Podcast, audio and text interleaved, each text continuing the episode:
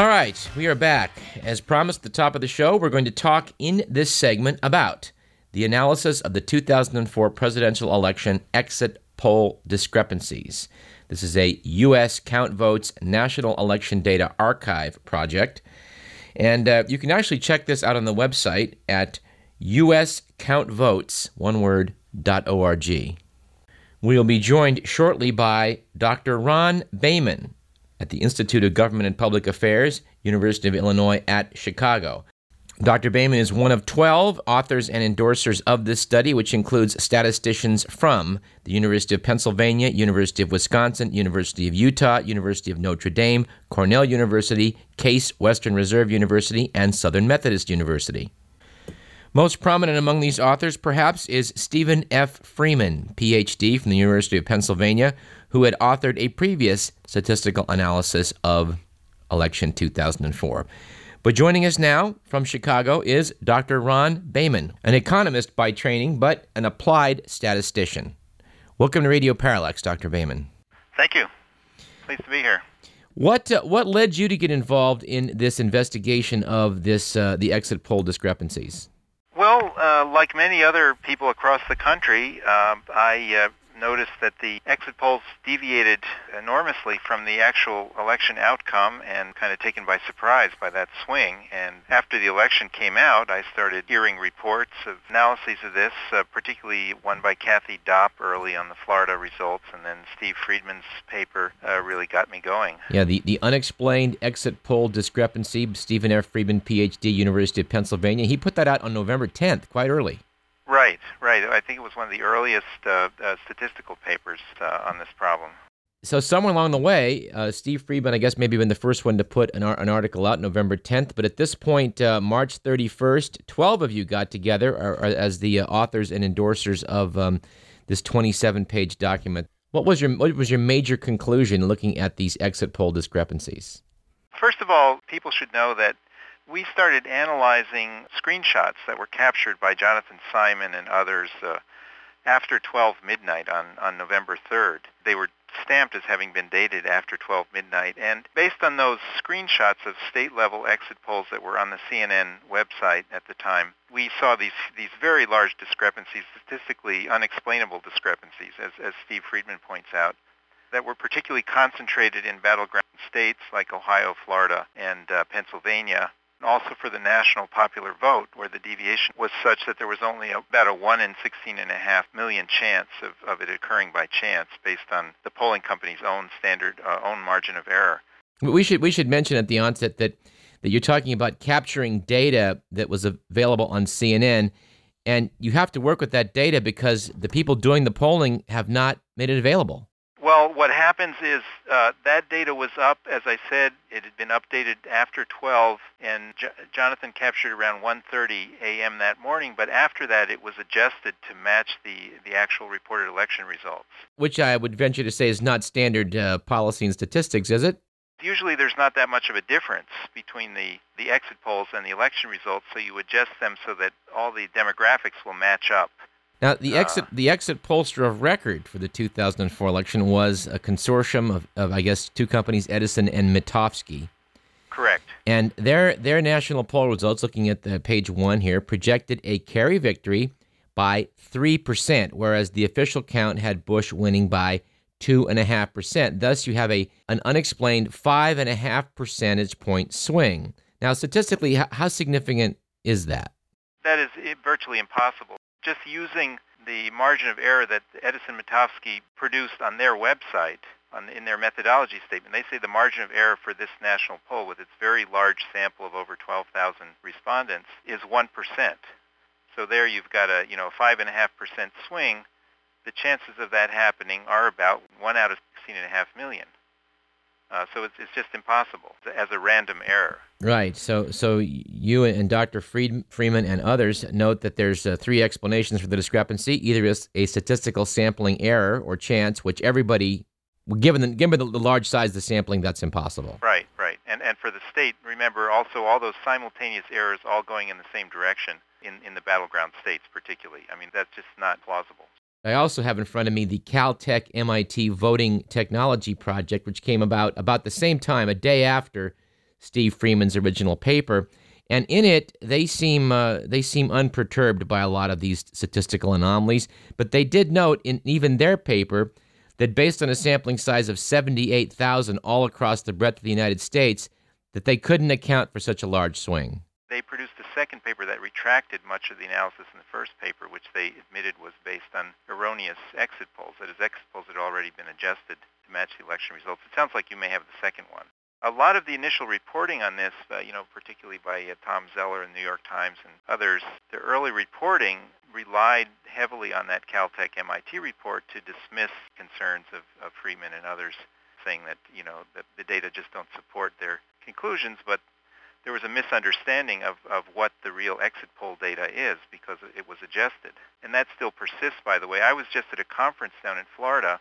The American Association of Public Opinion Researchers uh, Warren Mitofsky was on, on a panel there, and I, I was responding some of the things that were said on that panel. And uh, these misrepresentations continue, and the people on that panel, who are people who you would think would really know a lot about this topic, since this is their professional field, were saying that critics were basing their analysis on early leaks of exit polls during the early afternoon that were not properly adjusted, not properly weighted, implying that for that reason, our, uh, all of these, these questions should be dismissed. And of course, this is completely untrue. I mean, the data that we are relying on, that we did rely on, and, and actually matches uh, the data produced in the uh, Edison Mitofsky report that they that they did after the election. It almost perfectly matches their best guess as to what the election outcome would be. You know, for the final exit poll results before they were adjusted to match the election uh, actual results. So you're not basing it upon something that came in early in the afternoon. The latest data that was available is what this is based on. Right. Everyone agrees that there is not a statistical sampling error. Everyone agrees that this this is not a, uh, cannot happen uh, because of random chance. It's just virtually impossible. So the second possibility, the one that's been offered as an explanation by Edison Mitofsky, is that simply that the the exit polls were inaccurate, and they have offered an explanation which came out, I believe, in about quite a bit later, maybe January. Their report that, that they tried to uh, to support this hypothesis was released on the day of the inauguration. Interesting. The first version uh, of that report says on the cover, "Do not release until until the afternoon of the inauguration."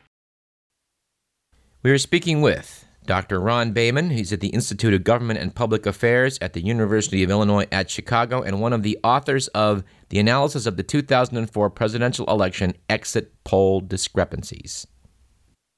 Now, uh, your paper spent a great deal of time looking into this explanation that there was somehow um, a shy Bush voter who didn't maybe want to be forthcoming to the exit pollster it, it's not so much a psychological condition as the response rate. That is, you know, more more Kerry voters just happen to respond to the exit pollers than Bush voters, and and the the explanation that they put forward was had to do with all kinds of factors. That is, the the young uh, polling uh, interviewers would tend to would would feel more comfortable approaching the Kerry voters and the Bush voters, as well as the the kind of you know uh, maybe cultural factors that the Bush voters didn't want to deal with, you know, exit pollsters or anybody they perceived as uh, representing some kind of official capacity. But you know, a variety of other factors, rural versus urban, a number of precincts in a polling place, and so forth. And the bottom line is, and, and they state that in their report, they make they claimed that if the Kerry voters responded at a rate of about 56%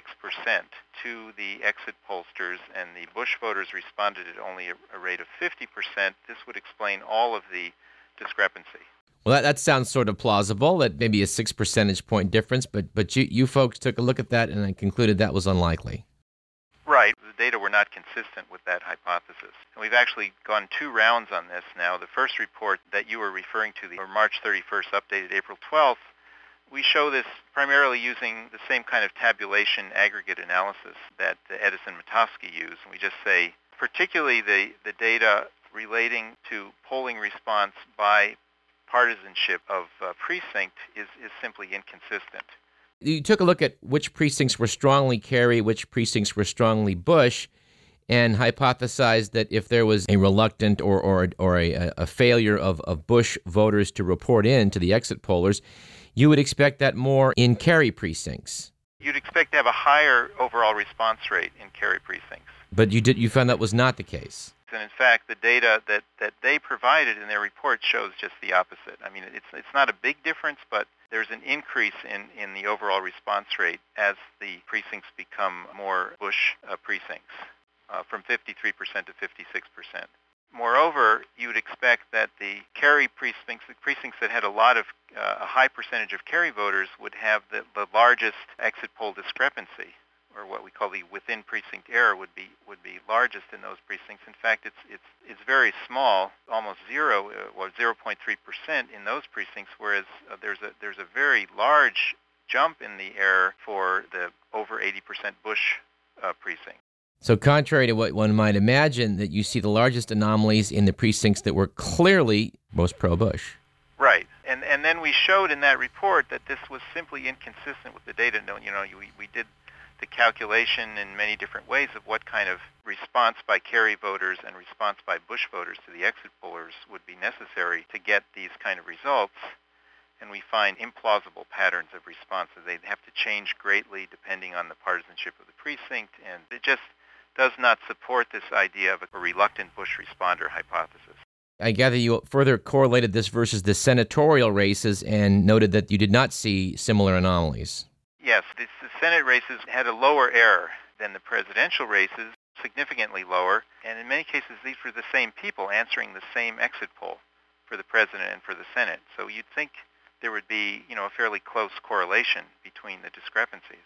It, it is quite striking. Look at the graphic uh, in, in the beginning of this article showing the difference between exit polls and official results by state, and how how stunning this this sort of bell-shaped curve that you expect is so dramatically shifted against Kerry.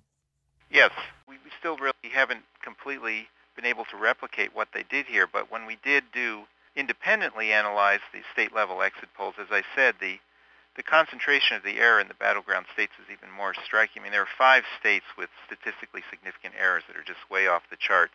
Of those five, four of them are battleground states. This is out of 40 some states for which we had good data, including Ohio, Pennsylvania, and Florida, and, and then New Hampshire. It just cannot happen. it, it does. It does seem a bit fishy. Yes. Yes.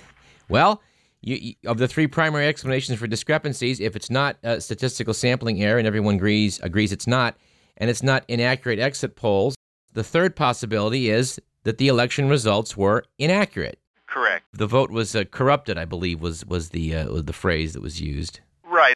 To, to not beat around the bush, then one, one would one would suggest that there's a possibility that the 2004 election was, in fact, stolen. Yes, I mean we think these data certainly cry out for an investigation. That is, you know, things like this uh, really indicate that it could be a corrupted vote, particularly in those high Bush precincts, and this needs to be investigated. In the latest paper that I mentioned, this we, we've carried this analysis much further with doing precinct-level simulations, trying to find if there's any possible way to support the Edison-Mitofsky hypothesis, and we found again that the data don't support it. You have a rather interesting, very provocative study that certainly has got some intellectual horsepower behind it with, well, nine statisticians, professors of mathematics, professors of numeric analysis, et cetera, et cetera. And I gather the media has not shown much interest in this from the beginning, the media seems to have concluded that this was either overzealous bloggers, as many have said, or diehards, or people who just don't want to give up. And they have rallied around this uh, explanation, the, the reluctant Bush responder explanation, as the cause for this discrepancy. And there really is no support for that hypothesis. I mean, I was talking to Mitofsky about this in Florida this, this weekend. They have not done the elementary basic statistical analysis that would link all these factors that they talk about, the distance from the poll, the use of poll, pollster, and so forth, to the within precinct error, and then another kind of regression to link the within precinct error to the state level errors, and shown that these things add up to a to a reluctant Bush responder kind of situation that can explain the exit polls. They simply have not published, they have not done they claim they've done this, but they've never published it. They've never shown anybody this kind of work. In the meantime, they're they're holding on to all the data. They have not released this data so that other people can do this. Uh, I spent three hours in Washington with a couple of New York Times reporters on January 19th when the election was being challenged. the coverage of this in the media has been has been sparse to, to nil, and we just do not understand this. I mean, uh, we feel that we're we're a credible group, professional applied statisticians and and statisticians. We put a lot of work into this report, and you know, three reports now. For some reason, this is not viewed as a serious issue. We agree with you completely. We've been following the story well before the election. We we expected there would be irregularities with a lot of the voting technology, and uh, and we have been talking about it since the election. We appreciate very much your your speaking with us. We'd like to, to have you perhaps come back again in a month or so because uh, this story is not going to go away. Yes, no, I, I'd be glad to. The error in 2004 is is beyond anything that's happened in any previous exit poll since these things have been measured. Dr. Ron Baiman, thank you so much for speaking with us. We uh, we look forward to talking with you again on this topic because uh, it's a great interest, I think, to a lot of people, and uh, it's not getting covered elsewhere. Thank you.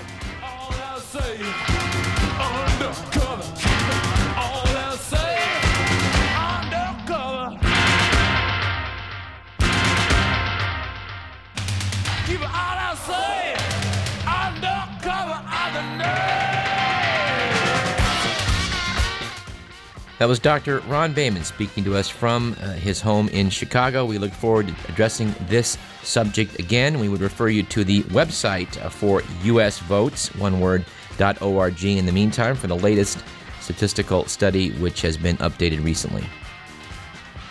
You're listening to Radio Parallax. I'm Douglas Everett, and uh, this is KDVS 90.3 FM, Davis, Sacramento. Stay tuned for our third segment. We'll be speaking with Lyra Halperin about how she went from a uh, a commentary aired, airing on KDVS to uh, one which was heard across the nation.